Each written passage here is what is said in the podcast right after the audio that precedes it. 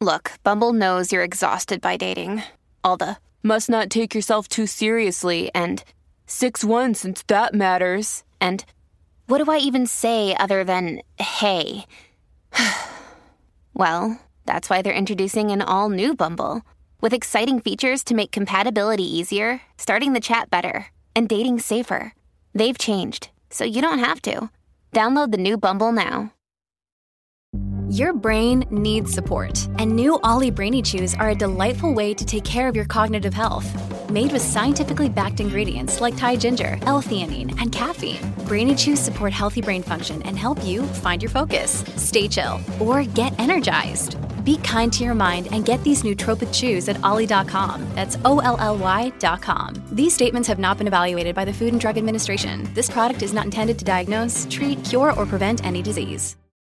This is Optimal Relationships Daily, episode 1710 10 Tips to Become a More Peaceful Parent by Dr. Laura Markham of ahaparenting.com. Hello, everybody. I am your host and narrator, Greg Audino, and welcome back to another parenting edition here on Optimal Relationships Daily. Great to have you here once again. And this time we'll be checking in with one of our newer authors, Dr. Laura Markham, who has such a vast and very strong collection of parenting content.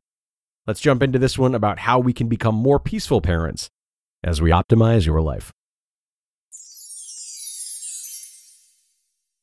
10 Tips to Become a More Peaceful Parent by Dr. Laura Markham of ahaparenting.com. I'm trying to stop yelling and start connecting, as you say, but I feel overwhelmed. Where do I focus? Peaceful parenting has three interlocking components. One, the parent commits to regulating his or her own emotions. Two, the parent prioritizes maintaining and strengthening the parent child connection, which is the only reason children cooperate. And three, the parent coaches the child rather than using love withdrawal or other punishment techniques to control and manipulate the child with yelling, threats, punishment, or rewards. Instead, the parent offers the child loving guidance and emotion coaching so the child learns to manage emotions and therefore behavior. This article gives you 10 tips for practicing peaceful parenting instead of conventional parenting. If you're wondering whether that's a good idea, the short answer is that conventional parenting relies on punishment, which undermines your relationship with your child, makes kids feel worse about themselves, which makes them act worse, and it sabotages your child's development of self discipline. Isn't your goal to help your child feel good and act better? Number one, peaceful parenting starts with regulating your own emotions so that you can be the patient, emotionally generous parent you aspire to be and that every child deserves. Number two, evaluate all teaching based on whether it strengthens or weakens your relationship with your child. The most effective discipline strategy is having a close bond with your child. Kids who feel connected to their parents naturally want to please them. Think loving guidance, not punishment. Punishment is destructive to your relationship with your child and ultimately creates more misbehavior.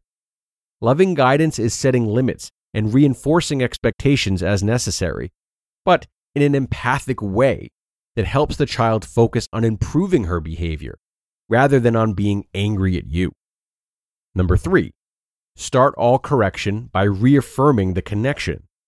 Remember that children misbehave when they feel bad about themselves and disconnected from us. Stoop down to her level and look her in the eye. You want your brother to move, so you pushed him. No pushing. Pushing hurts. Tell your brother, move, please. Pick her up. You wish you could play longer, but it's time for bed. Make loving eye contact. You are so upset right now. Put your hand on her shoulder. You're scared to tell me about the cookie.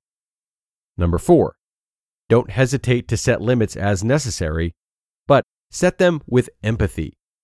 Of course, you need to enforce your rules, but you can also acknowledge her perspective. When kids feel understood, they're more able to accept our limits. You're very, very mad and hurt, and still no biting. Tell your brother what you want. You wish you could play longer, and now it's bedtime. I know that makes you sad. I hear that you don't want mommy to say no, but the answer is still no. We don't say shut up to each other, but it's okay to be sad and mad. You're scared, but we always tell the truth to each other.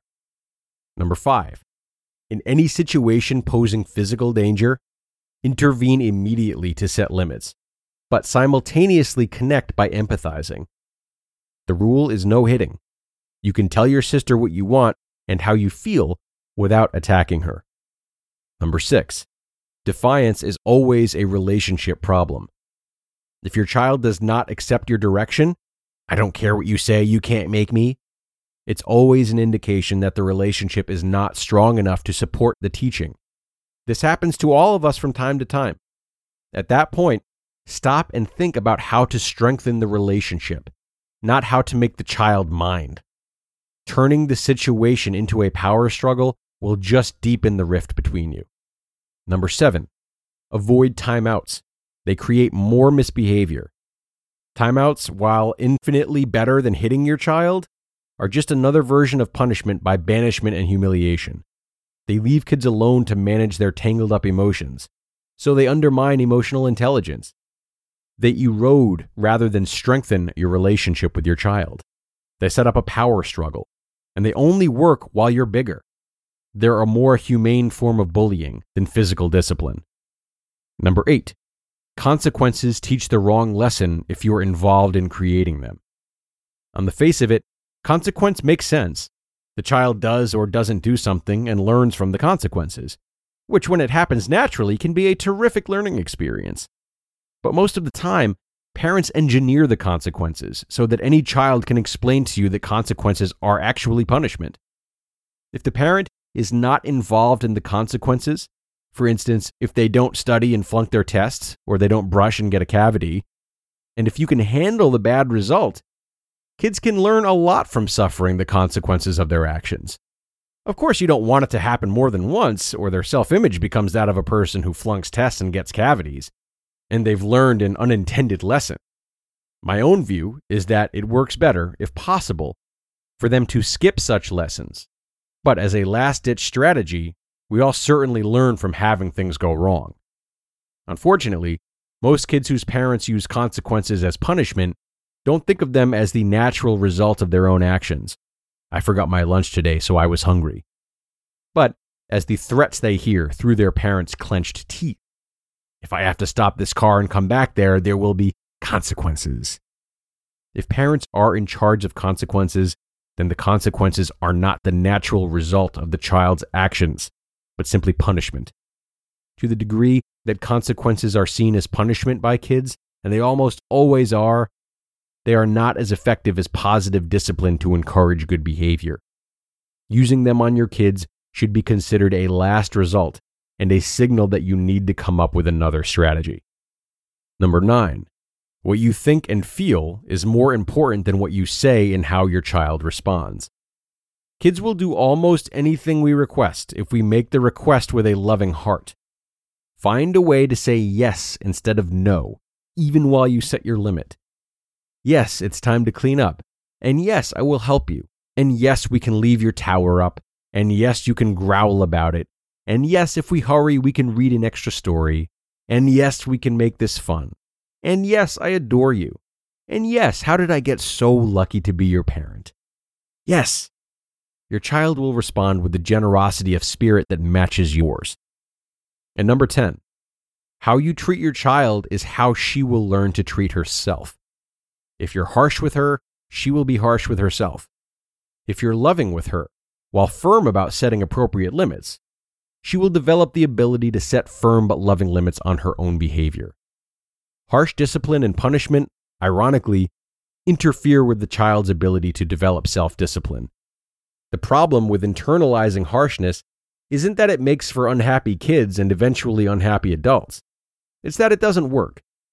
Kids who are given discipline that is not loving never learn to manage themselves constructively. To the degree that we are harsh with ourselves because of the way we were parented, we respond to it by rebelling. How many times do we cheat on our diets? Or martyring ourselves, trying hard to be good girls and boys, but building up resentment and lashing out at those we love? Or not giving ourselves a break and ultimately breaking down? To the degree that we can accept our own loving guidance because we've learned from our parents to treat ourselves that way, we are able to set goals and use our self discipline to attain them. Ultimately, loving guidance and peaceful parenting result in the child's developing the holy grail toward which all child raising is aimed the child's own self discipline. This takes time, and you can't expect to make mistakes. You're human. But every step in the right direction makes it easier. Why not start today by giving yourself the support you need? You just listened to the post titled 10 Tips to Become a More Peaceful Parent by Dr. Laura Markham of ahaparenting.com. Hey, it's Kaley Cuoco for Priceline. Ready to go to your happy place for a happy price? Well, why didn't you say so? Just download the Priceline app right now and save up to 60% on hotels. So, whether it's Cousin Kevin's Kazoo concert in Kansas City, go Kevin, or Becky's Bachelorette Bash in Bermuda, you never have to miss a trip ever again. So, download the Priceline app today. Your savings are waiting. Go to your happy place for a happy price. Go to your happy price, Priceline. And thanks so much to Dr. Laura for this wonderful post today and this opportunity to reflect deeply on our parenting styles. We heard a few times in this article about uh, what we were exposed to as children from our parents and how that impacts the approach that we might take as parents ourselves. Needless to say, this is spot on. And it's sad because we always want better for our own kids.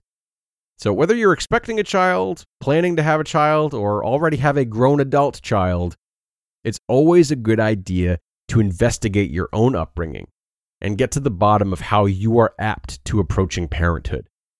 As she said, we are so likely to repeat what we've been exposed to, but we often don't realize this or don't realize the destructiveness that we're exposed to if we generally love and don't want to put our parents to question. But these very biases and this lack of willingness to betray our own parents in some way can really interrupt how we raise our own children. And in most cases, not for the better. So, as always, do the self work, parents. If not for you, then for your children. And I'm going to end it there for today. Thank you so much for being here and being a subscriber of the show. That is, of course, how we're able to keep things going. So, your listenership is very appreciated. Have a great rest of your day, everybody and I will see you tomorrow for the Saturday show. That's where your optimal life awaits.